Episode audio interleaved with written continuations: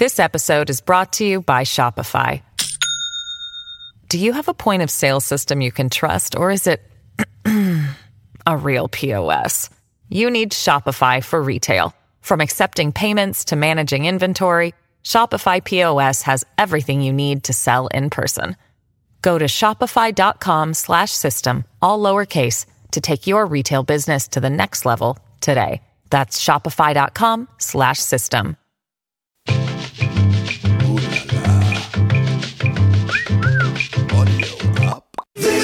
slash. This is my mea culpa. Oh, baby, don't laugh at me. If I tell you my story, don't cry for me. I did my time, that's fine by me. This is my mea culpa. This is Michael Cohen, and you're listening to the Mea Culpa podcast. Have you ever asked yourself, do Republican lawmakers think that what they're doing is good for the American people? Do they imagine that a steady stream of lies and propaganda will enlighten us? Do they want January 6th insurrectionists to be brought to justice? Well, the answers are no, no, and no. Of all the things that January 6th was, it was definitely not a violent terrorist attack. It wasn't an insurrection. An outbreak of mob violence, a forgettably minor outbreak by recent standards. You see people walking around and taking pictures. They don't look like terrorists, they look like tourists. So it's no surprise that Kevin McCarthy, the weakest Speaker of the House in our history, has endangered the safety of Congress by providing access to all the January 6th security footage to the insurrectionists and their legal teams.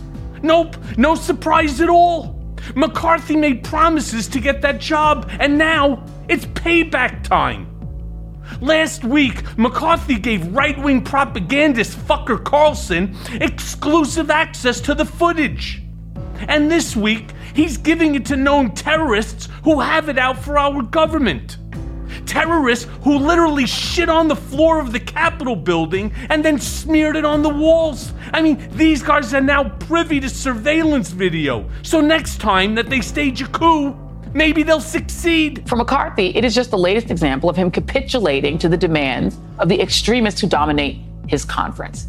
And it comes at the expense of the safety of everyone at the Capitol lawmakers, staff, Capitol Police.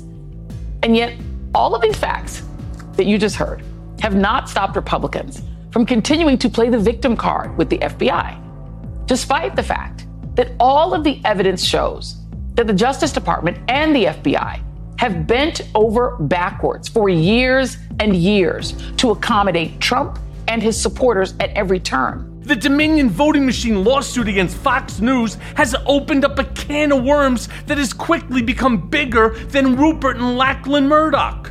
Bigger than all the Fox hosts and their fraudulent guests. And why? Because you can't put these worms back in the can.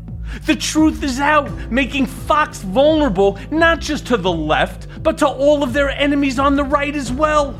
And if you don't think that Newsmax and OAN will use this information to pick off some of Fox News' audience, well, you're sorely mistaken. But out of everything we learned about Fox News, there was one text that came out in Discovery that truly freaked me out. It's when Tucker Carlson said Fox News had to be more supportive of Donald Trump's election claims. Tucker Carlson wrote his producer Alex Pfeiffer. Do the executives understand how much credibility and trust we've lost with our audience? We're playing with fire for real. An alternative like Newsmax could be devastating to us. Do you understand what he's saying here? He's saying, if I don't say this bullshit, my viewers will leave me. This whole time, we thought Fox News was manipulating its viewers. But it turns out the viewers were manipulating Fox News. Now, details of the insidious relationship between Fox and the Trump administration make me want to fucking vomit. Their mutual goal was to create a sort of group psychosis that would hypnotize the right into believing whatever the fuck they wanted them to believe. And to promote their fascist agenda, their alternative facts, propaganda, and whatever else made the audience want to keep tuning in. The Dominion lawsuit is a massive story, which is why Fox News isn't covering it. In fact, if you go to their website and search the past two months for the words Dominion voting systems, you don't get an article, not a single article. You just get a page that says Error 404, journalism not found. There was a contract between the Trump administration and the military stating that Fox News would be the only news shown on military bases. And how many angry vets did we see roaming the halls of Capitol Hill looking to kill Nancy Pelosi? And the answer? Yeah, lots. So go ahead and connect the dots. There is a direct correlation between Fox News and the violence on January 6th. All this shit about the, oh the Trump campaign was spied on by the Obama administration. The Trump campaign was spied on. Turns out to be total bullshit. But what also comes out in the testimony is that Rupert Murdoch himself sat down and colluded with the Trump campaign by giving Jared Kushner copies of Biden's commercials prior to them being aired. Broke his own contract with the Biden administration. Handed over that in, uh, the Biden campaign. Handed over that shit so that Trump could have pre-canned trolls and responses ready for the social media for social media and whatnot.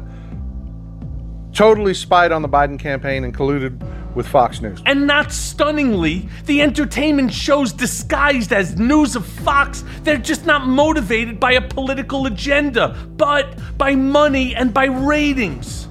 And more money. And while pretending to be speaking for the little guy in the heartland, like the vet, the cop, the average Joe, the Dominion lawsuit spells out what we already know.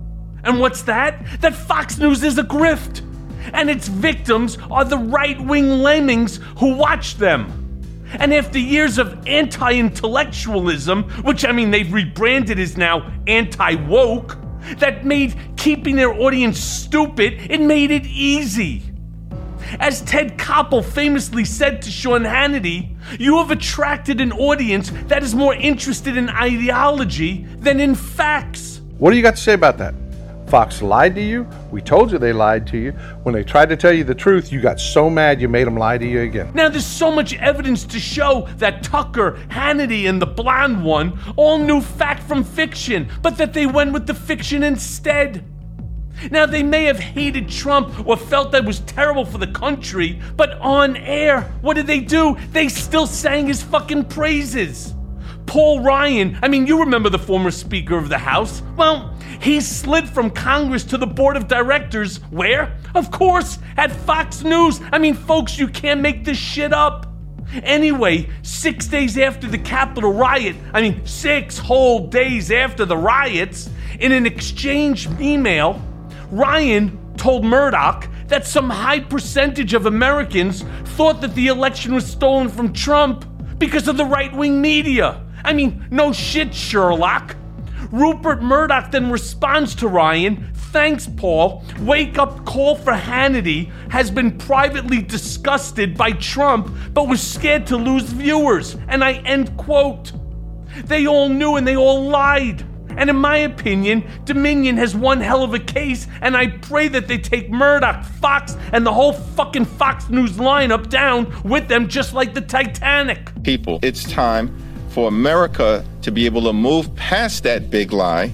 And an important step would be those who know it was a big lie to publicly repudiate it. Now, over in the House of Representatives, shit just keeps getting weirder.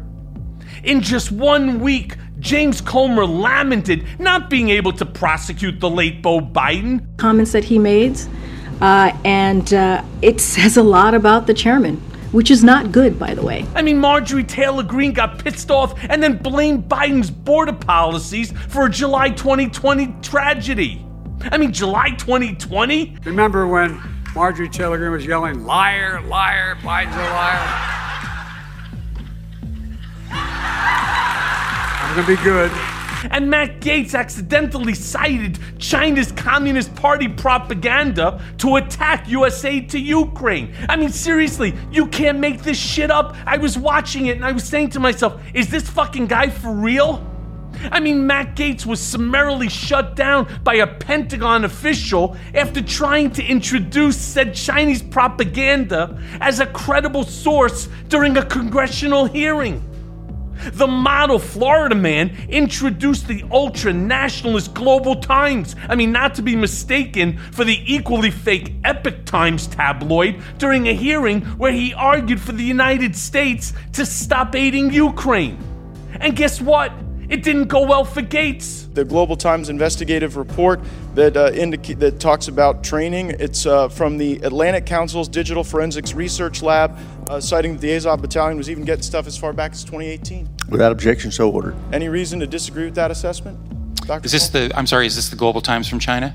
No, this is. Well, That's what you read?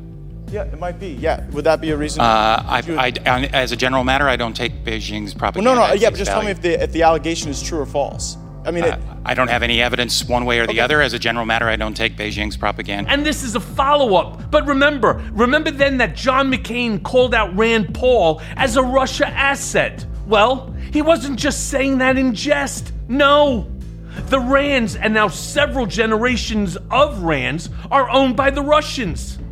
Now, there's lots of evidence to support my claim, but there's this.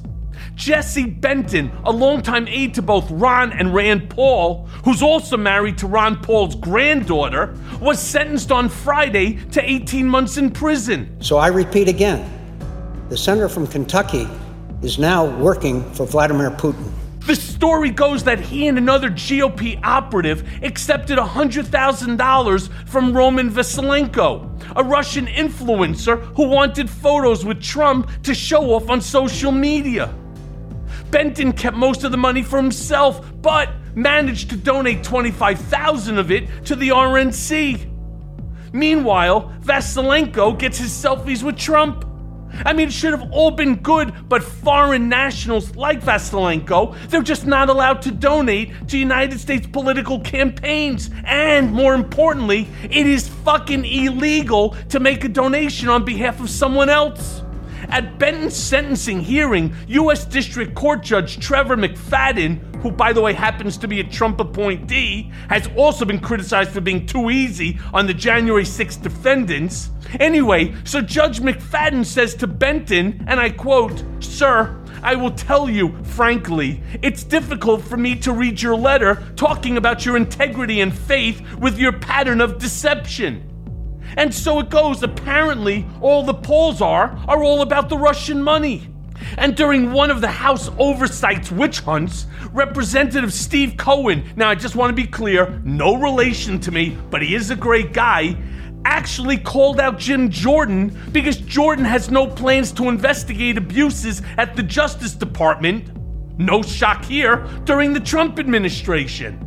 I mean, just whatever has happened since Biden took office, and only since Biden took office. But when Mr. Cohen was in jail, the administration decided to put him in, in, in lockup. Uh, they, they put him back in jail when he was out because he was going to publish a book and they wanted him not to speak and abridge his First Amendment rights. And then they put him in solitary confinement and they did everything they could through the Justice Department. It's come out. It was the Justice Department that did that. Could we go, Mr. Chair, back into those issues and look at the weaponization that occurred during the Trump era, particularly that Michael Cohen incident? That's the one that galls me. A guy went to jail because he worked for Donald Trump and he did what Donald Trump t- told him to do to cover up the payments to Stormy Daniels that have all kind of other ramifications. Can we go back into that and these rules? So Tuesday, Democrats argued that a rules package offered by Republicans was cut and pasted from the right wing echo chamber and that it was full of racist tropes. I've been concerned about the weaponization of the federal government program, Cohen said. And I think it was pretty clear during the previous administration. Former Trump attorney Michael Cohen, yep, that's me, went to jail for doing what Donald Trump asked him to do. Donald Trump was called individual number one, and he didn't go to jail. He didn't even go to jail when the administration changed and Merrick Garland came in. So, here, take a listen to Cohen schooling Jordan on the real weaponization of the Justice Department. But you do remember he went to jail. You do do remember, remember they- that, too. he went out and they put him back in when he was going to publish a book because they wanted him to, to, to not comment on it. And you do remember that when they put him back in jail, they put him in solitary confinement. Don't know. I don't. I don't. I don't recall the details about Well, that. then that's what I why- do recall is what he said in front of Congress, and he said all kinds of things that weren't accurate. But Mr. Jordan, that's why I ask, should we not be able to study that because you don't know it? I know it. It's clearly out there in the public sector. I've read it so many places, and it's been shown that the federal government and Barr did it.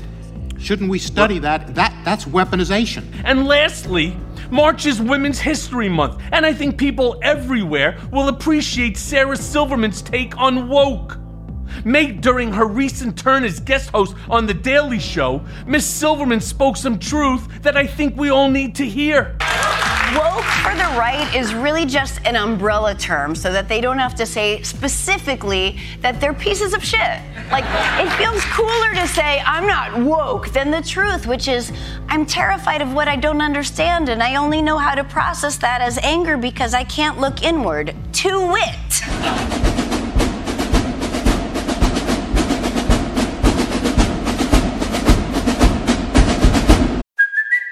It's Kaley Cuoco for Priceline. Ready to go to your happy place for a happy price? Well, why didn't you say so? Just download the Priceline app right now and save up to 60% on hotels. So, whether it's Cousin Kevin's Kazoo concert in Kansas City, go Kevin, or Becky's Bachelorette Bash in Bermuda, you never have to miss a trip ever again. So, download the Priceline app today. Your savings are waiting.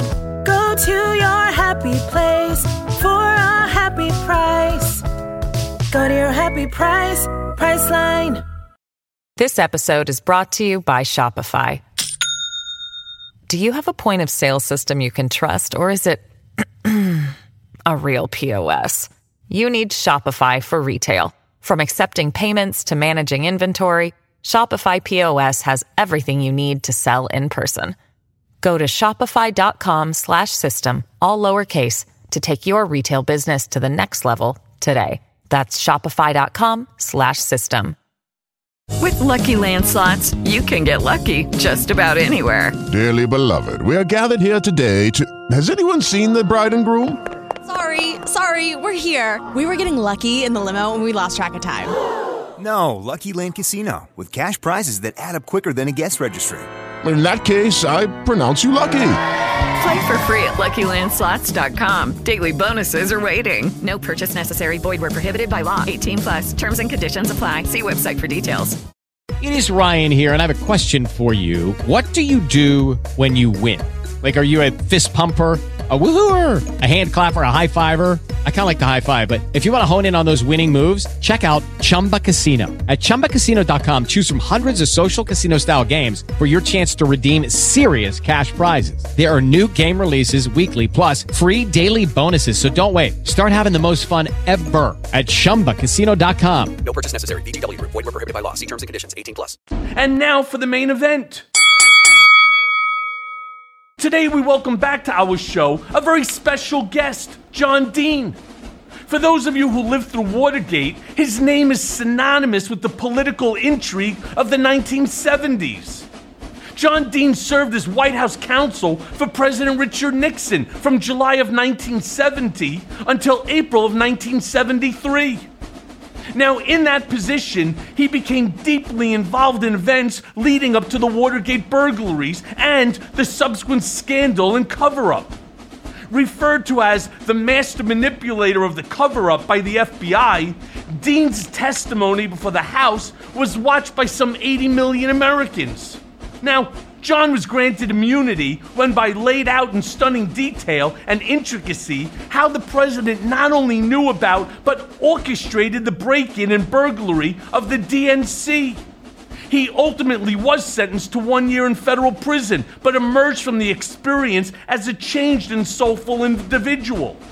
Dean renounced his former politics and started a second life as an author and a speaker. He's penned five books about Watergate and 10 books in total, including his most recent tome, Authoritarian Nightmare Trump and His Followers. John Dean is now the last man standing from that era. He is the last connection between the nation's authoritarian past and its present. The difference being, Dean thought none of this would ever happen again. Well, as we all know, it did. So let's go now to that conversation. Okay, so John, during the January 6th hearings, you compared Cassidy Hutchinson's testimony to the moment in 1973 when Alexander Butterfield revealed in a Senate hearing that Richard Nixon had been using a secret taping system. And you said, and I quote, Cassidy met the Butterfield standard, but with instant gratification. Would you do me a favor and take a moment to discuss the similarities and differences between January 6th and Watergate? Well, obviously, the, the big difference uh, is the the le- length and breadth of the scandal. Watergate was a much bigger scandal, much more protracted. It was very slow to develop into a scandal, uh, whereas January 6th sort of was born on January 6th because of the events describing the uh, the situation. While Watergate was provoked by a bungled burglary, it really wasn't a scandal in the in the early months. Uh, it was a local Washington story. It was handled by the Metro section. The national press did not pick it up uh, until almost six months later, seven months later, when those who had been arrested at the Watergate uh, were on trial. That's when the rest of the media sort of began to uh, to look at it. Long after the election, for example, I I became friendly with George McGovern, who was the person who ran against Richard Nixon in 1972 after the arrests at the Watergate. And he told me, he said, John, he said, I couldn't get three journalists to sit still for five minutes to talk about Watergate during the entirety of the campaign. And he said, We tried. We tried to focus on what this meant, its implications. Uh, we were pretty convinced that it was bigger than it looked and no one was interested. So that makes the point one that you don't have a scandal until the media is interested, and uh, you do have a scandal when they are interested, and they were in- almost instantly interested for good reason uh, in January 6th because of the implications. This was a threat to democracy. Watergate was not the same kind of threat. It was a president exceeding his powers, taking uh, the attitude he later expressed as, as a former president when the president does it, that means it's not illegal. Uh, that's an interesting philosophy for the chief executive who takes an oath to uh, uphold the law and, and uh, uh, to enforce it. But, anyways, there is so there's a substantive difference. But during Watergate, other than yours truly, no one broke rank uh, until Butterfield did. And Butterfield was not implicated in any way in criminal behavior. Uh, he had installed the taping system, and it was the it was the ultimate inside secret of the Nixon presidency. Cassidy Hutchinson uh, was of that significance. She broke the code of silence between. Uh, she wasn't implicated in any wrongdoing, but she thought she had an obligation to tell and explain the wrongdoing she was aware of and did so and was very articulate. I think the testimony of Cassidy before the January 6th committee was pretty limited. I think they agreed that they would just focus on January 6th. The, the, the indications are from the forewoman of the grand jury in Georgia is that she was a great witness down there, where she probably uh, gave broader information about the whole scheme to overturn uh, the the election by Trump and company. But uh, we'll have to see on that. Yeah, so like like Butterfield, right? Like Alexander Butterfield, yes. Cassidy Hutchinson is really part of the process that raised the former president's legal jeopardy because prior to that, right, the taping system in the Oval Office, uh, I mean, that basically changed the trajectory of the Watergate scandal and was obviously a major part of the 1974 Nixon resignation, if I'm not mistaken. Well, it, it was. It became, as a result of my testimony, the question was who was telling the truth? Was it yours truly or Richard Nixon? And Nixon denied everything I had testified to that implicated him, as did the others. Uh, I wasn't aware of the taping system, but I suspected it. And so I testified in kind of a bootstrapping bit of testimony that I thought I had been recorded. It was the result of them asking whether or not I was way off the mark in saying I thought in one or more conversations I had been testified that they asked Butterfield that question at the staff level initially uh, when he w- just sort of a routine we're checking who knows what. And uh, Alex's answer was I wish you hadn't asked that question. Because he he told his wife he said if they ask me uh, I'm going to I'm going to testify truthfully which he did. Uh, they did that on a Friday the 13th, and on Monday the 16th of July, they had him in front of the committee, and that indeed did change the whole trajectory of the Watergate investigation because after that, I had certainly given the prosecutors probable cause uh, on everybody I had mentioned, and they went with that and immediately went to get use that, that my conversations or my testimony about the tapes as a basis for a subpoena to go after the tapes. And the rest, of course, is history. They would ultimately get them. And when they did get them, uh, it would force Nixon's resignation. And I think, you know, a lot of people think it's because they had such a solid case against Nixon that it was inevitable. I, I'm not sure that's the case. I think it was. I think that Nixon said he had lost his support on Capitol Hill because he was caught in a huge lie. Uh, he was that, but more importantly, what happened is when the tapes came out, his staff realized they were in a whole heap of trouble. This is the second round of the cover-up.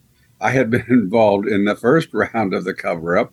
Uh, this is a whole new crew that could be indicted for obstruction of justice if they uh, did anything to help him, you know, prevent the investigation from going forward. And by that time, they knew he was guilty as sin. So uh, his staff really deserted him. And I think he realized that, and the only way to handle it was to resign. He was he couldn't mount a defense. His lawyer uh, asked, said, "Listen, you have made misrepresentations to me, which I've in turn made to the House impeachment inquiry." He said, "I want to correct that's those statements," which this guy, uh, his name was St. Clair, went up and then corrected the record in front of the House Judiciary Committee. So he, Nixon just it, the air just went out of all of his defense at that point when the Supreme Court said yes, he had to turn over the tapes. Yes, but you see, the difference, though, of course, is in the case of Nixon, there were tapes and he was willing to turn them over. Hutchinson, you know, with Donald is obviously a very different scenario. We're talking about mens rea, we're talking about the intent that Donald had.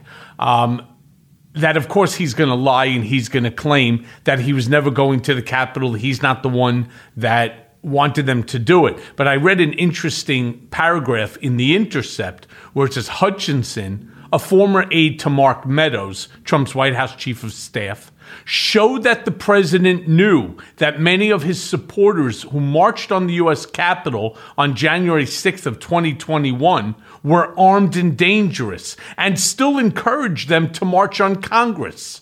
He even sought to go to the U.S. Capitol himself to lead the armed mob in person and lunged at a Secret Service agent to try to take control of his presidential limousine. You know, this is very damning. It's it's damning in the sense that it's damning if it was a miniseries or if it was a movie. You know what I mean? It still leaves open. It's not the same type of testimony that Alexander Butterfield was able to do, whereby stating, you know, that he had installed and that he was aware of this taping system. It's it's obviously one is existence of the tapes, its existence of the taping machine. The other is a perspective. How do you think that that ends up panning out?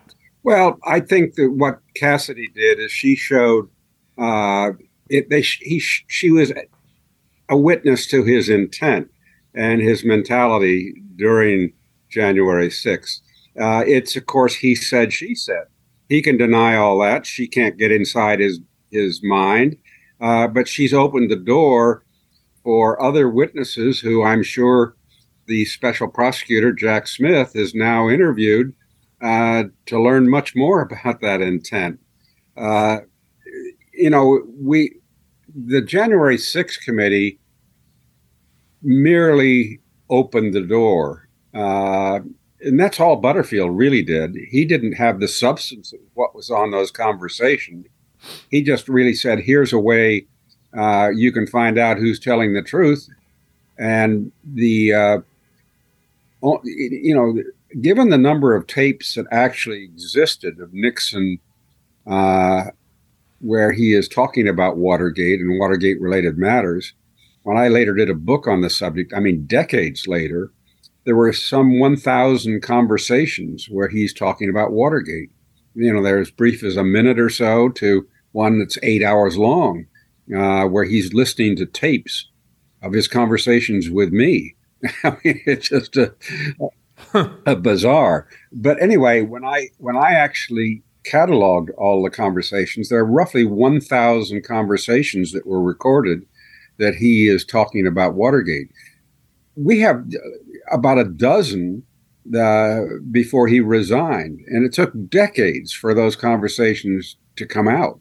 Uh, some of them were the numbers increased by the time uh, after he resigned. The government got uh, about seventy conversations, um, but it was he spent his natural lifetime fighting the res- release of his conversations and did so fairly effectively. It's not until after he dies that we get all of the all of the conversations. So, will Trump ever uh, open up? No, of course not. It's not in any public man's uh, uh, best interest to tell these stories. But I, I think what Cassidy did is she opened the door uh, and showed there was a reason for them to call other witnesses because there was this behavior with with the uh, the devices used to screen the crowd as to whether or not they were armed. Uh, there are obviously other people who are aware of all that process. Trump was doing it for cosmetic reasons. He wanted a good shot on the mall on January 6th. Um, so th- this was the, he, she's a door opener. She's not a she's not a uh, she's like Butterfield. I, I find a parallel. I, they are ones who show prosecutors where they can get the evidence. Yeah, you know that's why, of course, um, Smith is now subpoenaing Jared and Ivanka. Who knows whether or not Donald will even allow them to testify and not you know, he, call upon executive privilege. He, it's not his privilege to invoke. Uh, it is Joe Biden's privilege to invoke, and he's already waived it. So it's interesting. I hear the the commentary in the media about will he let them testify or not. He may tell them don't testify, invoke executive privilege, and that is that's not a privilege they have or can invoke. The question is, will the well? Let's get to the Supreme Court, which has a very very narrow area that they've never addressed, and that is, does a former president have any privilege after he leaves office? Uh, Harry Truman was the first president to ever invoke executive privilege after he left office, and he just said, "I won't appear." Uh, and before a, committee investigating uh, tax fraud during his presidency. He said, "I won't even honor uh, the committee to come and, and testify about that," and that that held up, and that was sort of the the lure for a long time. It's never uh, Kavanaugh is the only justice who's really addressed this in some dicta of one of the one of the recent uh, executive privilege cases, and he said, uh, along with Thomas, I believe, that said they want they believe this issue should be addressed. So, you know, are there uh, are there five votes there? I don't know, but that's something we may find out if uh, Trump tries, who's willing to litigate anything just to slow things down, uh, indeed takes this to uh, the mat and tries to enforce and block uh, Jared and Ivanka from testifying. You know, my heart actually goes out to Cassidy because I understand the position better than anybody that she was put in. And as I was reading this article from The Intercept, this one paragraph really sort of hit true to home. And it says Hutchinson reportedly found herself in an uncomfortable position where, at the urging of a Trump team provided attorney, she had not been particularly forthcoming when first interviewed by committee staffers. She had been urged to focus on protecting Trump and giving as few details as possible. She had been both bribed and threatened to induce her cooperation with Team Trump. And as a consequence, she realized that she had misled the committee in her testimony. Well, that's exactly what I ended up having to plead guilty to that 1001 violation to. The number of times that I allegedly spoke to Donald about the failed real estate project in Moscow, the Trump Tower Moscow project. And where did that all come from? Well, Trump team provided attorneys as well as all of the various Trump team attorneys. I mean, I feel sorry for her because you get put into a position where you don't want to betray the guy who you're working for. But then when it ultimately, and they call it the mirror test, when you have to look at yourself in the mirror and see how the world and how history is going to judge you, well, you ultimately take a different turn and look, look at the turn, look at the turn that I have now, you know, ended up providing eight different congressional committees, New York Attorney General, District Attorney cases, the case that now has Allen Weisselberg uh, in Rikers Island. You know what? There's been some accountability, but not nearly enough. Agreed. Uh, it, it is a very difficult situation for a staffer to be forced to these situations by a superior.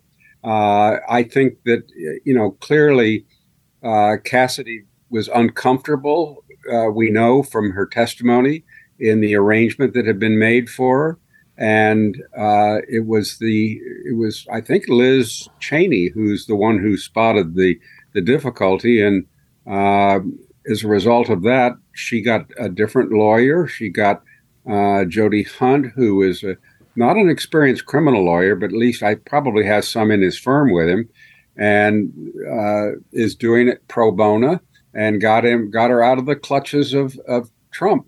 Now, Michael, we haven't heard the end of the of the efforts to sway Cassidy Hutchinson. I suspect that's front and center with Jack Smith and his investigation because they they're looking at the whole issue of Trump paying for counsel for witnesses. That's what was the nightmare at Watergate and became this became the core of the cover up. When when I first learned that they were going to pay uh, the Cuban Americans uh, and give them a defense money, I had you know it didn't strike me as I'd never heard of obstruction of justice at that time.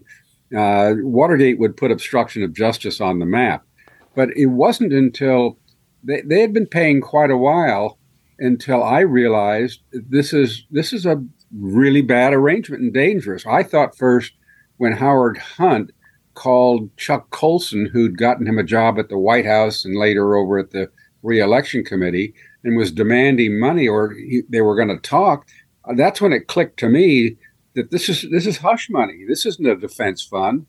So I think that's the question they'll have to look at uh, with Trump's arranging uh, and his campaign arranging for all these witnesses to have paid counsel. It is just it just invites uh, obstruction. So we haven't heard the end of that. I agree with you. Hey, it's Kaley Cuoco for Priceline. Ready to go to your happy place for a happy price? Well, why didn't you say so? Just download the Priceline app right now and save up to 60% on hotels. So, whether it's Cousin Kevin's Kazoo concert in Kansas City, go Kevin, or Becky's Bachelorette Bash in Bermuda, you never have to miss a trip ever again. So, download the Priceline app today. Your savings are waiting. Go to your happy place for a happy price. Go to your happy price, Priceline. Judy was boring. Hello. Then Judy discovered ChumbaCasino.com. It's my little escape. Now Judy's the life of the party. Oh, baby, Mama's bringing home the bacon. Whoa, take it easy, Judy. The Chumba life is for everybody. So go to ChumbaCasino.com and play over 100 casino style games. Join today and play for free for your chance to redeem some serious prizes. chumba ChumbaCasino.com. No purchase necessary. Void where prohibited by law. 18 plus terms and conditions apply. See website for details. With Lucky Land slots, you can get lucky just about anywhere. Dearly beloved, we are gathered here today to. Has anyone seen the bride and groom? Sorry, sorry, we're here. We were getting lucky in the limo and we lost track of time. No, Lucky Land Casino, with cash prizes that add up quicker than a guest registry. In that case, I pronounce you lucky. Play for free at LuckyLandSlots.com. Daily bonuses are waiting. No purchase necessary. Void where prohibited by law. 18 plus. Terms and conditions apply. See website for details. Judy was boring. Hello. Then Judy discovered ChumbaCasino.com. It's my little escape. Now Judy's the life of the party. Oh, baby, Mama's bringing home the bacon. Whoa, take it easy, Judy.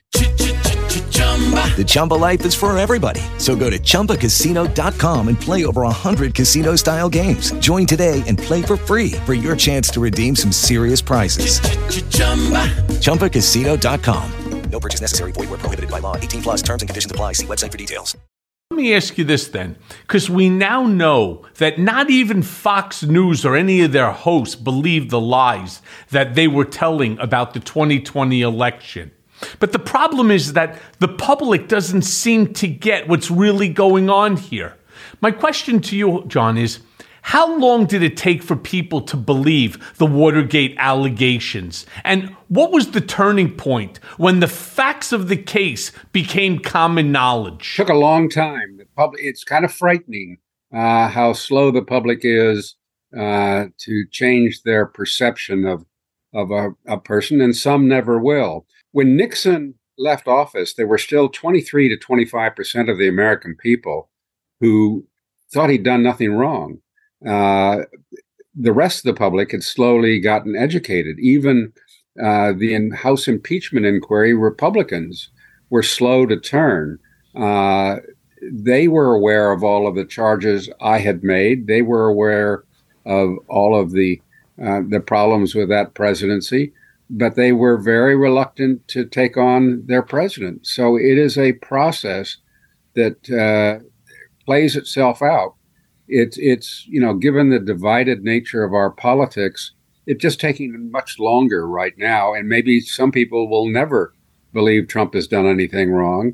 Others will begrudgingly accept it and let the process work its way out.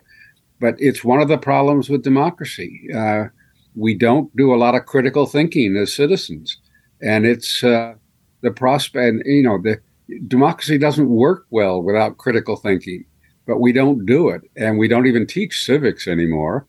So it it it, it invites uh, trouble when you have somebody who is corrupt to the core, like a Donald Trump.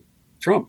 It is Donald Trump, but more importantly than that, you know, I we have some guests that are constantly on the show, and they do a lot of trolling uh, of individuals at various different Trump rallies or Trump events.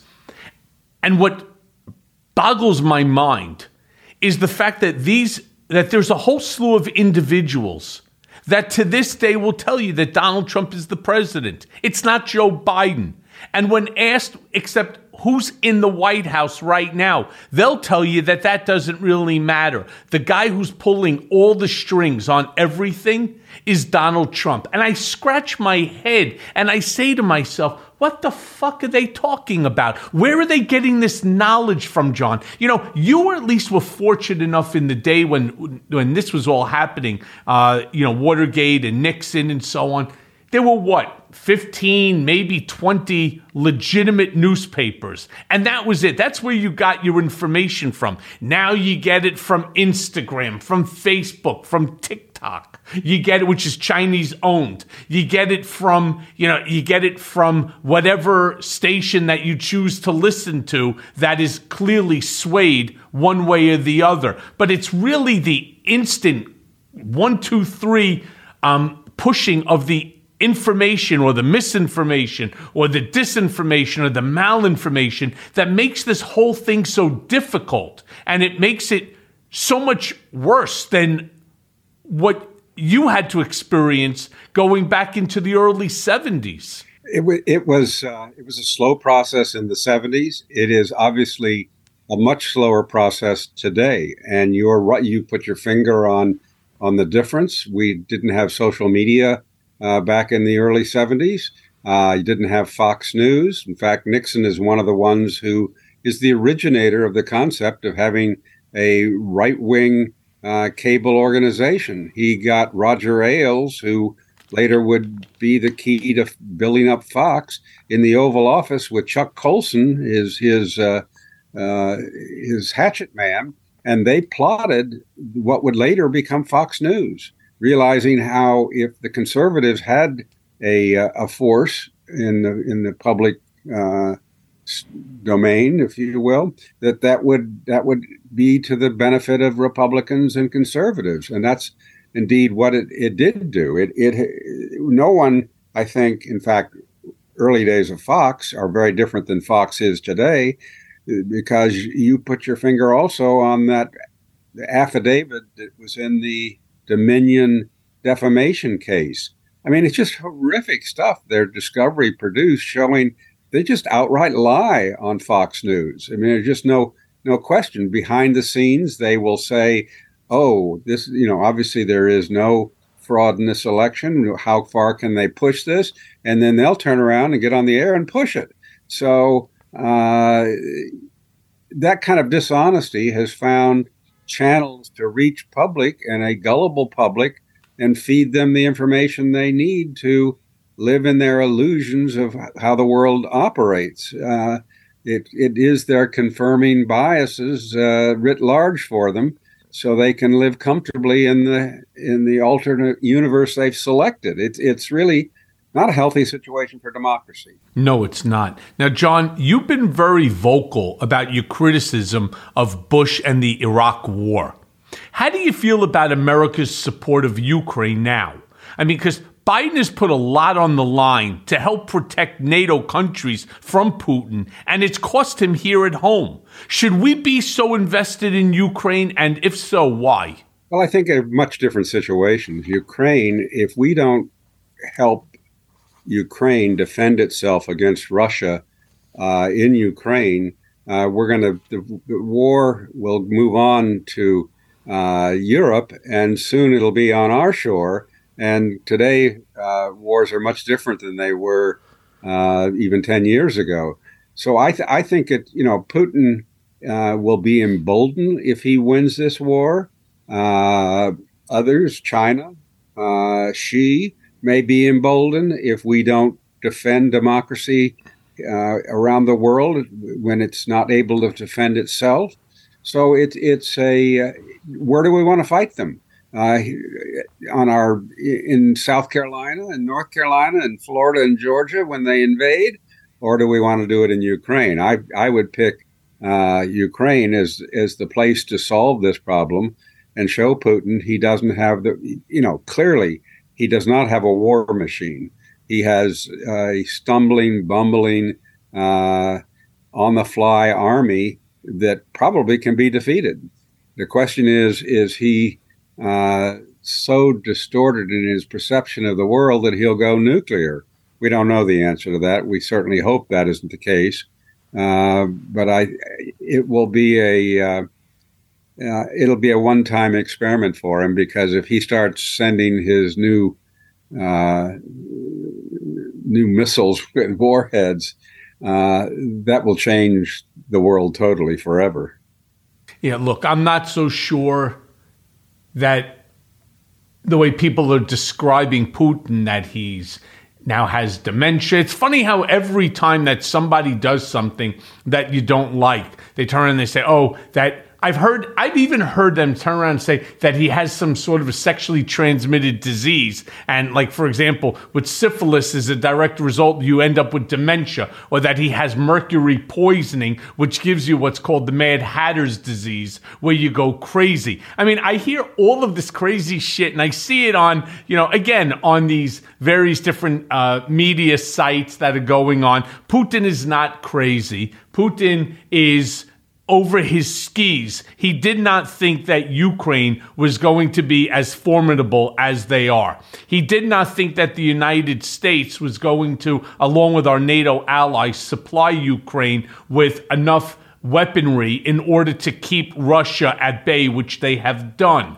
Unfortunately, to a significant loss of life on both sides. I feel sorry for these Russian soldiers that have no choice. They get a, you know, they get a letter, you know, from the Kremlin saying, "Hey, pack your shit. You're heading off to Ukraine and you're fighting a war that you probably like Vietnam you don't believe in, but you have no choice, especially not in Putin's Russia if you want to stay and if your family wants to stay. So these poor dopes end up having to go over there and they're giving up all over the place. They're walking away from their own tanks, from their own trucks, lighting that shit on fire, or just abandoning it in and of itself. So, you know, this, again, I don't believe that Putin is out of his mind. Uh, I think he certainly believed that it was going to be a much easier victory. And what should this really tell not just the United States and our NATO allies,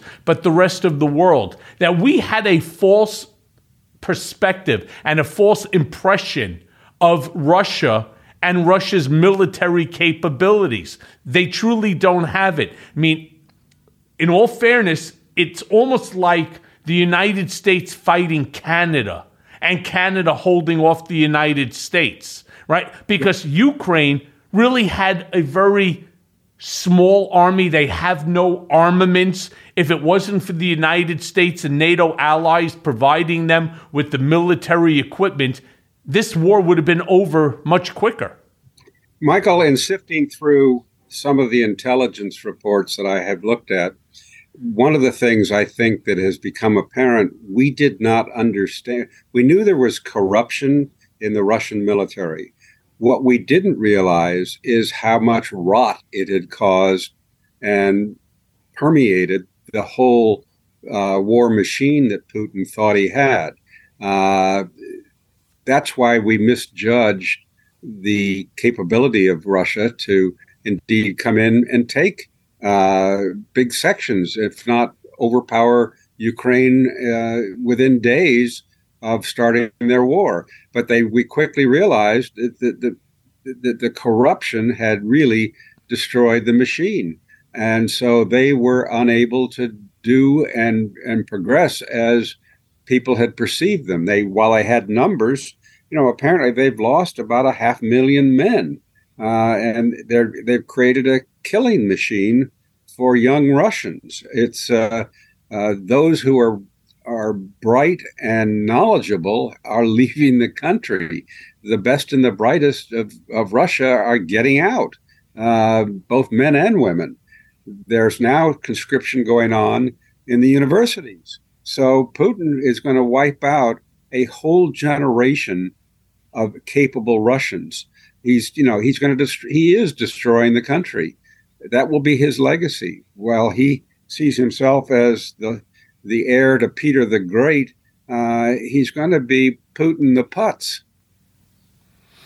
It's it's really a shame because had he not done this and had our relationship with Russia not been as strained as as it's unfortunately becoming and so on, you know, they really could have created a much better economy for all Russians, not for just the handful of oligarchs that seem to be flying out of windows, you know, committing suicide and also, you know, uh, turning their vehicles over down embankments. You know, that Russia could have been a real player in the world stage instead of being this pariah. Which brings me to my question. You know, measuring obviously the recent events in Ukraine, and which of course is now straining the relationship with Russia, as well as now China.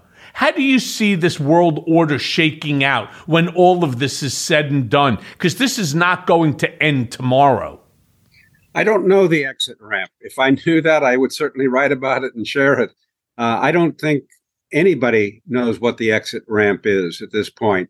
Uh, they realize that Putin uh, is got a lot of face in this now, and he wants to save that face. So uh, it is going to be protracted. And I think if we do not get Ukraine armed in and fully armed with the with the best equipment we can get to them and train them on quickly, uh, that Russia is going to get more of a foothold in their neighbors' uh, landmass. And you know what what we need to be doing is countering and pushing them out of Ukraine and then out of Crimea, Crimea, uh, and doing it sooner rather than later. So I think this spring and summer are going to tell us very soon what what's going to happen and how protracted Ukraine's going to become. And I don't think it's good for anybody that it be a an extended war or a war of attrition. Uh, I don't think anybody can withstand another war of attrition. Now, John, as White House counsel, you you were once in the same position as Pat Cipollone, and you've asked him publicly to come forward and to speak about the events in and around January 6th. But to my knowledge, he's remained completely silent. Why do you think he's been so reticent to come forward? I don't think he's remained completely silent. What he's tried to do is preserve his his standing such as it may be, with the Trump admirers, uh, both those high and low, so that he's not seen as doing what I did, and that's turning on his president when uh, he, you realize the president is doing very dangerous and uh, totally improper things. So he, he wants it both ways, and so far he's getting it. Uh, he what he, by that I mean he is forcing the issue of whether he has a privilege or not, both executive privilege and attorney client privilege. We don't know because they're happening in front of the grand jury and the chief judge uh, how much, how often he's been in front of that court, uh, the DC District Court, court, and uh, Beryl Howell, uh, who is handling these behind closed doors but he's obviously been forced to testify, as has his deputies. And uh, the he did not testify in full before the January 6th committee because he the committee just didn't want to take the time to try to undo the privilege. The grand jury, and I'm sure I'm sure that uh, Jack Smith is getting everything he needs because grand juries are very different in their ability one to get everybody's testimony, and two, to they have an enforcement procedure and proceedings uh, like holding a witness in contempt uh, and throwing them in jail immediately if they uh, don't cooperate. So uh, I think the special counsel is getting that testimony. I think it's just, uh, it, you know, it, we have Ivanka and Jared now threatening to invoke executive privilege. Well, if they do, it won't hold up. Uh, Nixon versus United States is the case in point uh, where it's established that even the president of the United States, with invoking executive privilege, does not have that privilege against a grand jury seeking that information. And that's the situation here. Even if the court does find there is some sliver of privilege that a former president has, it's not going to hold up against the grand jury seeking that information because grand juries have enormous powers to get the information they want. Hey guys, it is Ryan. I'm not sure if you know this about me, but I'm a bit of a fun fanatic when I can. I like to work, but I like fun too. It's a thing. And now the truth is out there. I can tell you about my favorite place to have fun Chumba Casino. They have hundreds of social casino style games to choose from, with new games released each week. You can play for free anytime, anywhere and each day brings a new chance to collect daily bonuses. So join me in the fun. Sign up now at ChumbaCasino.com. No purchase necessary. VGW. Void were prohibited by law. See terms and conditions. 18 plus. So let's talk about potential indictments and so on. Obviously, I'm going to refer first to the Fulton County District Attorney, Fani Willis. So, you know, she has indictments to make in this Trump election fraud case. I'd like to ask you what are your predictions, assuming that indictments are forthcoming? And who do you think that she will indict, if anyone? The, the, given the fact we have now had a uh, a tip from the Georgia Special Grand Jury forewoman uh, as to the scope of the investigation and their recommendation that some 12 to 14 people be indicted. It sounds like that uh, District Attorney Will, Willis is going after uh, fraud in the not only in the uh, in the election, but in possibly the bogus uh, elector scheme as well. Uh, she's had 75 witnesses. That's a lot of witnesses, way beyond just the election fraud. That has to involve also the bogus elector uh, issue as well. What I can't, what I'm scratching my head on, Michael, is whether she want she's going to proceed with what a lot of people think she would like to do, and that's a RICO case, a racketeering case, where they she shows that what Trump is engaging in is a pattern of criminal behavior that uh, ticks off all of the Georgia predicate acts to show racketeering, and that that will place the case in its broadest context, where people will see that this was not just an isolated one shot, let's get Georgia uh, with two calls that he thinks are perfect, but rather a whole criminal scheme to corrupt the Georgia election. And Georgia was just part of a larger scheme. I hope she goes that way. Whether she will or not, I think that's what they're deciding right now. But uh, I would say it's 50 50 a RICO case. Uh, and if not a RICO case, it's certainly going to be a general conspiracy to commit fraud, to disrupt the Georgia elections, and probably the elector fraud case. So then, assuming that indictments are made and that Trump is on that list, how can we give a former president of the United States a fair trial? I mean, was that something that lawmakers considered when they figured out that Nixon was involved in criminal acts? Because, again, one of the things that Judge Jed Rakoff, and I quote him often, and I wish that he would have been the judge in my case because the outcome would have been very, very different. What you what you end up having is, you know, there's the prosecutors are more concerned about conviction than they are about prosecuting based upon the criminal act. And that's always a problem. So are they figuring this? Was this considered when Nixon was involved? And how do we end up with a fair trial against a former US president that obviously has a base significant enough that one of these people could end up on the jury. There's a short period in Watergate in which this issue is right at the front. And that is after Nixon resigns because of the the tapes and his uh, really loss of support on not of his own staff as well as on Capitol Hill, and the decision by the Watergate Special Prosecution Force as to whether or not Trump, uh, excuse me, Nixon should be prosecuted.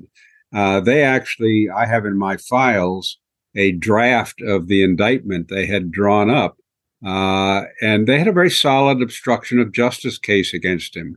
Uh, they just with what they had, had they gotten more tapes, uh, uh, more that I looked at decades later, they would have realized he not only is involved in a conspiracy to obstruct justice, he's the leader of a conspiracy to suborn perjury uh, on a broad scale.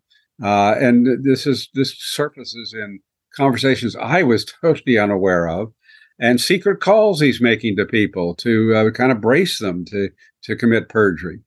But anyway, uh, yes, the issue of whether Nixon could get a fair trial was the key factor in Leon Jaworski, then the special prosecutor, as to whether he could get whether he would indict.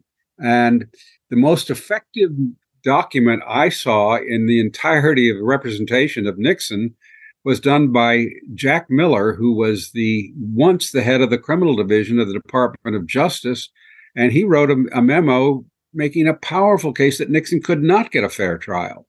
the law has evolved since then, and juries are they're better at uh, impaneling juries where they address this issue during the voir dire uh, to see what the depth of knowledge of people might be. And I think that you know, in Georgia, for example, you you take this grand juror who's out and about, and she's somebody who had never heard the Rath, Raffensperger call. She had never she hadn't voted in the last two elections, and so she's pretty naive and unknowledgeable, uh, but bright and and obviously enjoying herself with her media tour. But uh, I think that you know you can find a jury, uh, even though the law says you have to protect the rights of people that they can't have made predetermined decisions and then sit on a jury and convict uh, based on those uh, that knowledge. They have to make their decision based on the evidence that's presented them in the courtroom. But yes, it was a big issue, uh, but it was resolved, of course, when Jerry Ford pardoned Richard Nixon, and there was no question that he couldn't be uh, indicted at that point. Uh, some of the one of the things Leon Jaworski did that was kind of interesting that I learned many years after the fact is he solicited all the senior staff, all the lawyers, to write a memo uh, to him as to whether he should or should not prosecute Nixon, whether the office should go forward. And while there was an overwhelming sentiment to prosecute, there was also an overwhelming concern about whether Nick could get a fair trial. And I'm not sure, you know, you know, I'm not sure we'll ever resolve that issue. And if it's going to happen, it's going to happen more likely down in Fulton County, where they find jurors that can sit on a uh, on a jury and make a judgment of a former president because they really know nothing about all these activities. Most people don't follow this the way you and I do, Michael. So so it, it, it there is a possibility that, that can go forward, but obviously, if they don't, if they find a tainted jury, that will result result in a reversal if they convict. So let's just jump for a second to Merrick Garland because Merrick Garland's been really slow to put together, right, the mass criminality of Trump's efforts to steal the 2020 election and a whole slew of other, you know, matters that have come before him. And just taking, for example, the the 2020 election, he finally ends up giving the job to Jack Smith, who now appears to be moving this case forward. But the real concern, and something that the Republicans and Trump in the messaging uh, has been, you know, just nonstop, is that the case cannot fizzle, and that there has to be indictments, because if not, this will cause our democracy to suffer do we just move on? What do we do here if, in fact, that they don't bring any indictments? What happens then? I, I, you know, that's a pretty dire potential. I think a democracy is threatened if Garland doesn't go forward. Uh, and I think that might be one of the reasons he selected somebody like Jack Smith, who uh, has in the past waited where others were reluctant to go. He was in charge of the public integrity, section when, after sitting, sitting members of Congress and prosecuted them, uh, lost a couple of those cases on technical grounds, uh, but he didn't shy away from uh, bringing the cases. I don't think we. So I think that he, uh, Merrick Garland has a special prosecutor that uh, when he sees conspicuous wrongdoing and can build a case where the evidence is beyond a reasonable doubt, he's going to pull the trigger and go. Uh, I fully expect Trump to uh, be indicted in Georgia, and I fully expect him to be indicted in uh, in uh, in the federal cases, both the documents case in Mar-a-Lago as well as the January 6th case. The case I'm most uh, reluctant to see going forward is your case in New York.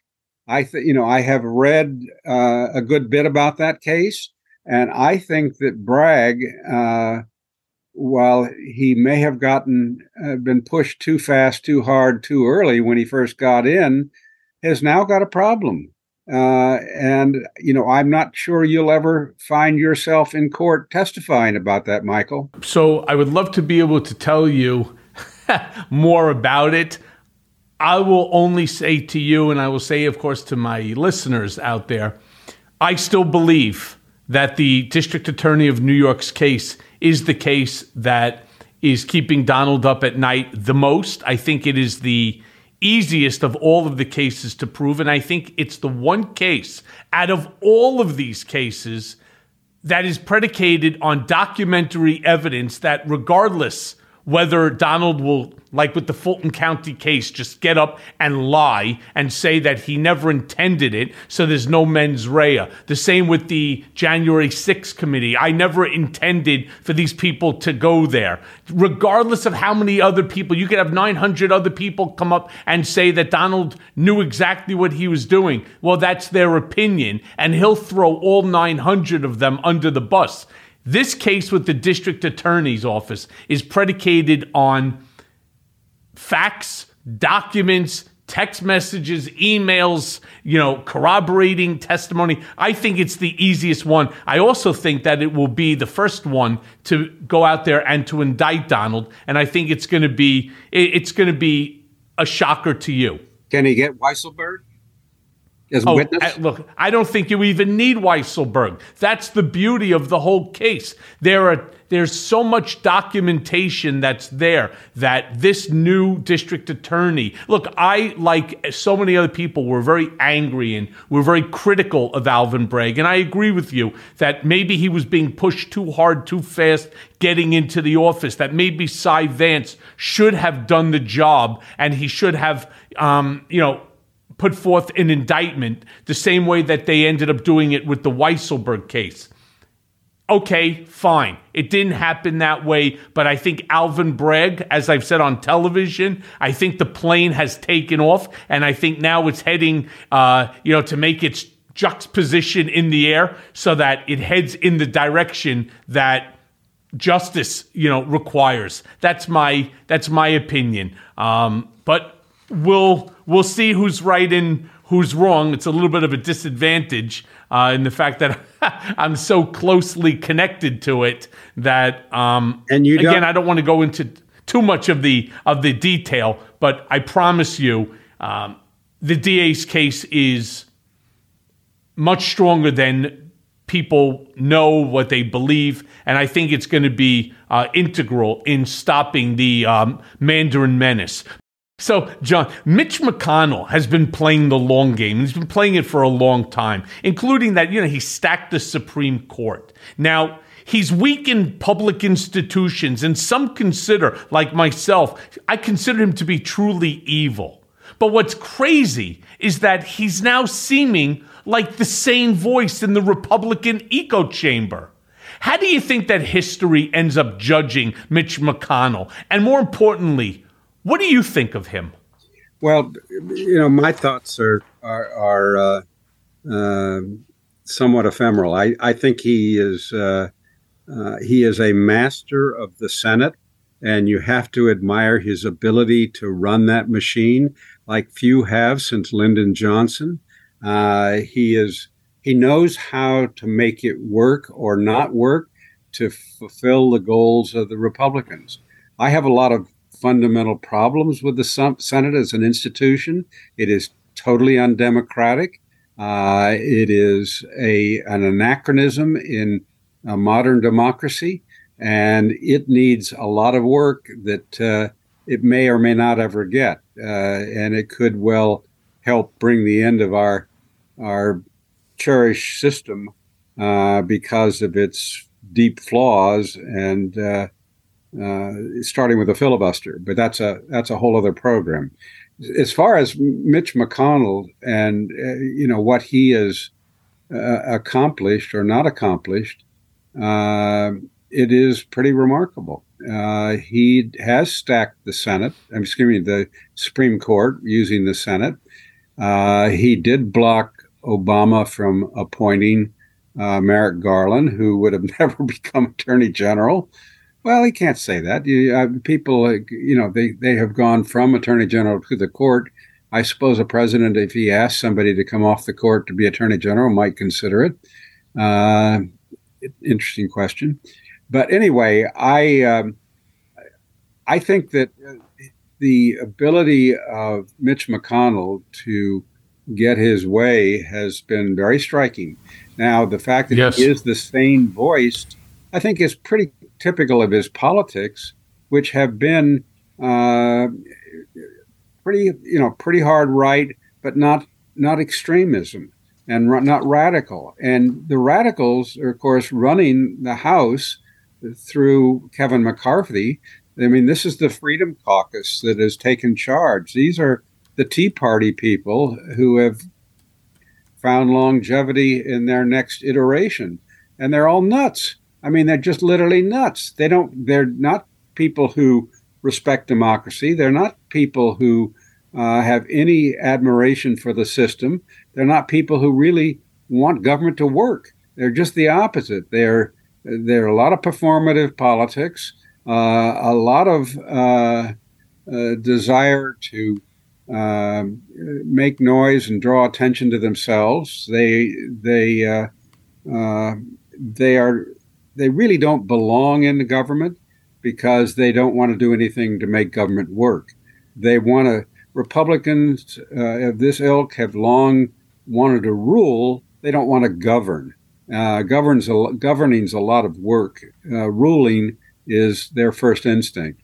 So uh, I think that Mitch is not in that club, and he so that makes him sound like a middle of the road, sound, uh, wise old man. Well, that's one way certainly to look at it. I mean, he's been, for lack of a better term, he's been quite successful. It's just hard for me to imagine that he's the same voice. Now, on the same theory, I'm a supporter of President Biden. And I think under all of the circumstances, he's doing a pretty decent job. He's certainly doing the best that he or anybody could do under the circumstances. How would you rate the president's performance thus far? And do you think that he should run in 2024? Now, assuming that you say no, he should not, who would be the alternative? I think Biden's been a great president. I, you know, I know how difficult it is to to make the government operate from that seat on Pennsylvania Avenue. Uh, I have studied the presidency before I worked there. I've worked there. I've been on the inside, and I have followed it closely since I left. Uh, it is the it is the toughest job in Washington. He has done a remarkable job under the worst of circumstances. His legislative accomplishments, his first two years, are stunning. Uh, people just don't, they're terrible for some reason at pounding their own drum and letting the world know what they have done. The Infrastructure Act uh, is uh, the most important domestic legislation since that of the Eisenhower administration. So he is, uh, he's just quietly working his will. He understands how the Senate works and knows how to to play it, and he can have private. When you've known somebody as he knows Mitch McConnell for decades, he can pick up the phone and have a conversation, Michael. Unlike uh, you and I can even have. We have not known each other that long. We have not, uh, you know, these guys have helped each other for uh, for mutual benefit for a long time. We don't even know the the the the chits they have for from each other but you can be sure they're there. And and Joe has has uh, effectively used his his skills to accomplish an awful lot. Now I think his his handling of Ukraine has been cautious. Uh, his foreign policy that he was stuck with in getting out of Afghanistan uh, was less than beautifully executed, but done because he really had no choice at that point. But I I think he's going to go down as a great president. Uh, with my only issue, and uh, that I hear everybody raise, is his health and his age. Well, his age, yeah. I, am four years older than him, and I know I know how active I am. I know how I feel. I have no problems physically or mentally, and I don't see that as being a handicap for him. If he feels up to it, by God, he should go and, and take on another four years. Uh, I think he's, you know, uh, he's got the ageism, but he can hit that head on.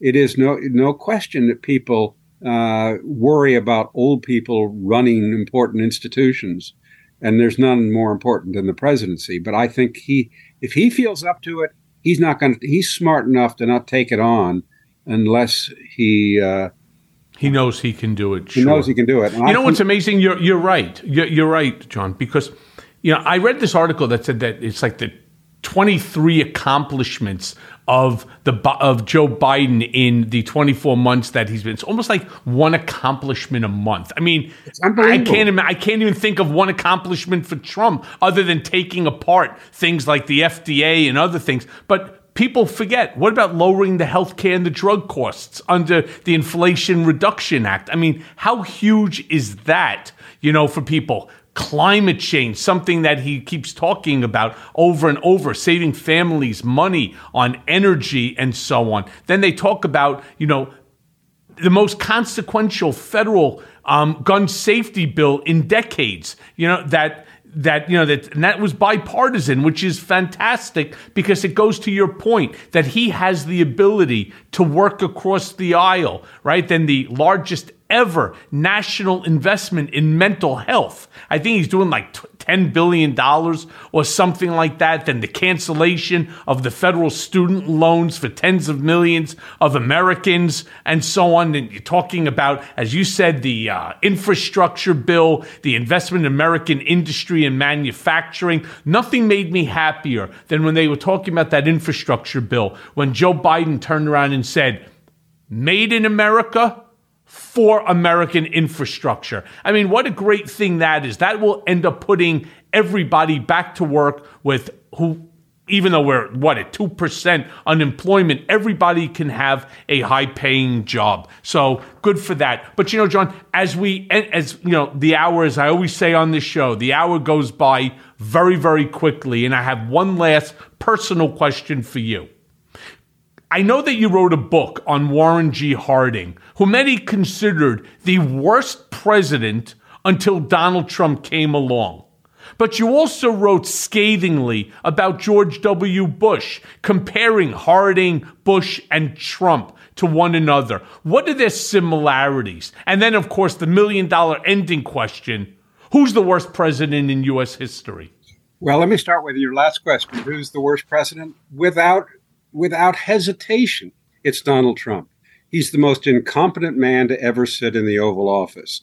Had no knowledge of the presidency, had no knowledge of government. He's a man who could not only not pass a civil service exam, he couldn't pass the very exam that new citizens are given. He has no knowledge or understanding of the way government works, doesn't have any curiosity, and it was all about Donald. It was a, a branding undertaking that uh, got out of hand and they didn't know what to do next and never have. And he's it's still now it's his ego that he lost. Uh, people enough people saw through uh, the facade of his presidency to realize there was no presidency. So Trump is the worst.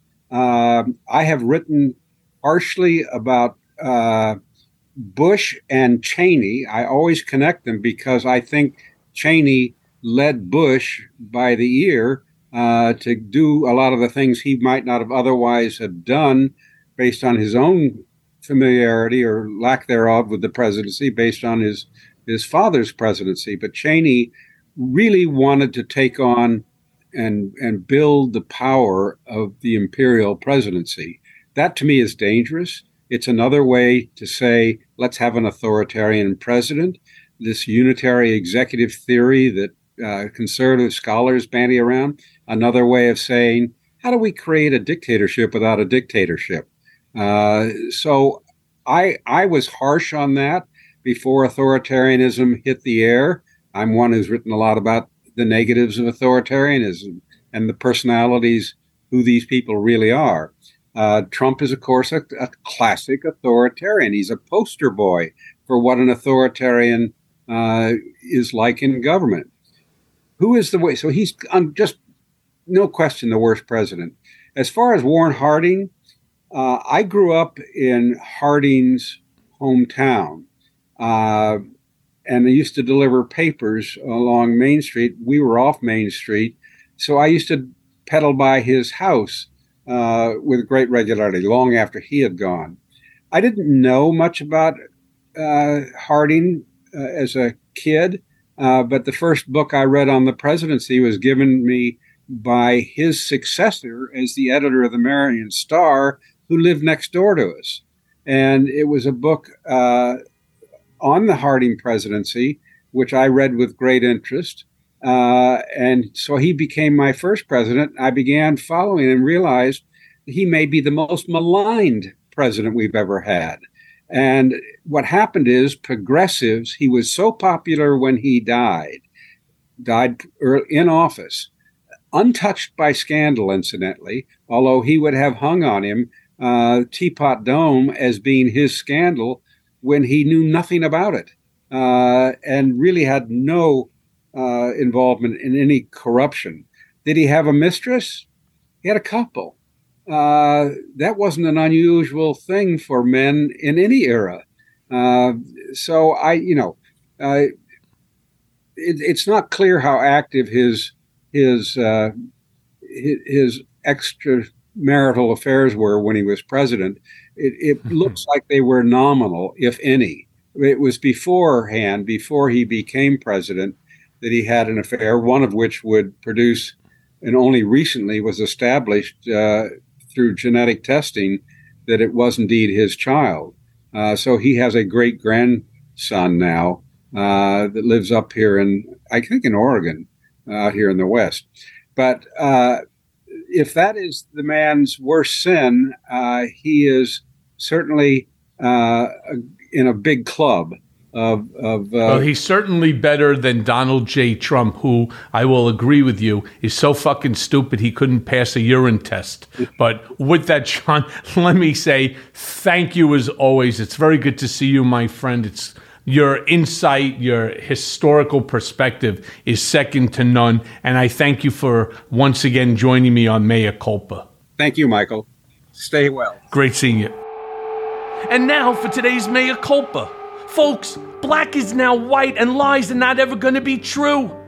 Despite what Kevin McCarthy and Marjorie Taylor Greene and all the other fucking insurrectionists in Congress are telling us, Biggs and Jordan and that fucking pinhead Josh Hawley, lies and their lies after their lies, that's now their currency. They have crossed the Rubicon when no more truth can be told. And I don't know how many times I will have to say this until the whole country gets it. But the 2020 election was not stolen. Not in any state, not in Georgia, not anywhere. No matter what the Harpy Greene has to say about it, it was not stolen. Now, Greene has been given a platform by McCarthy to just say all the fascist lies that pop into her tiny little brain. Because she's now the face of the brand. And the brand is what else? The big lie. The GOP is going to stick to its guns rather than come to terms with the insurrection. Instead, what do they do? They double down.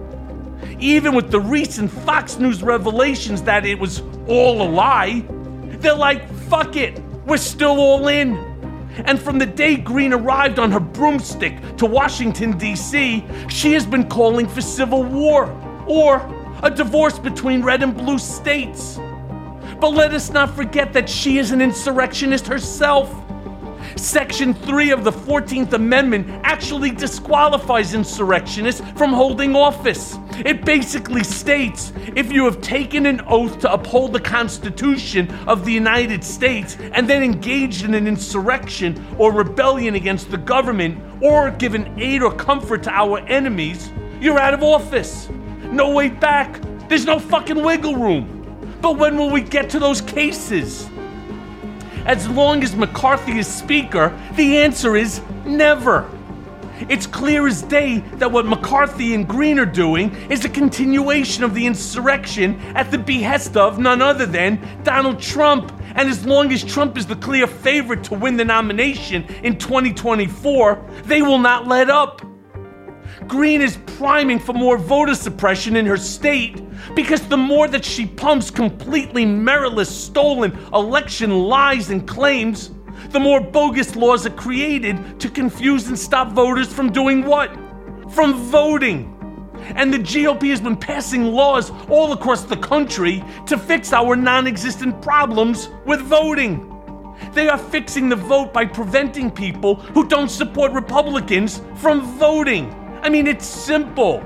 From book banning in Florida to drag shows in Oklahoma, they're tightening the noose, telling all of us what is normal and acceptable and what is not. And that is not normal. They are not normal. I read this in Steve Schmidt's Substack, the warning quote, and I'm going to quote it here The great progress in America towards justice and equality should never obscure the sickening reality that when the Nazis looked for precedents to write the Nuremberg race laws, they found them in the miscegenation laws of the American South. And he's right. Jim Crow was part of the blueprint for the Nazi movement. We are not as ethical, as moral as we pretend to be.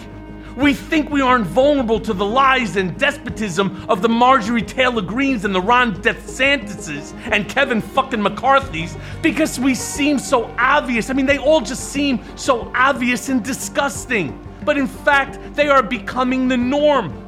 Now, look, it's easy for us. We laugh at them today. We forget that they're trying to rewrite history and manipulate the votes, and we think that they're a bunch of fucking clowns. But here's the problem, my friends. Before we know it, the clowns have taken over the circus. And that's the problem. And that's what we need to stop. And as always, thanks for listening.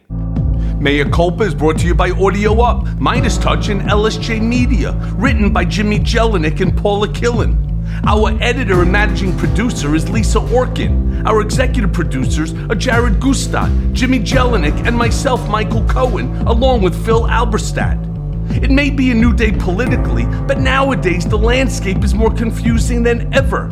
Donald Trump may have lost the battle for the presidency, but in many ways, Trumpism is still winning the war on the state and local level. Mea Culpa is here to help guide you through the wilderness and keep you informed. And let's face it, we all want Trump, Rudy, and the rest of these seditious traitors to see justice. And folks, I promise you, it's coming. So stay tuned as I guide you through the twists and turns of the criminal process that will ultimately see them behind bars mea culpa, nothing but the truth. This is my mea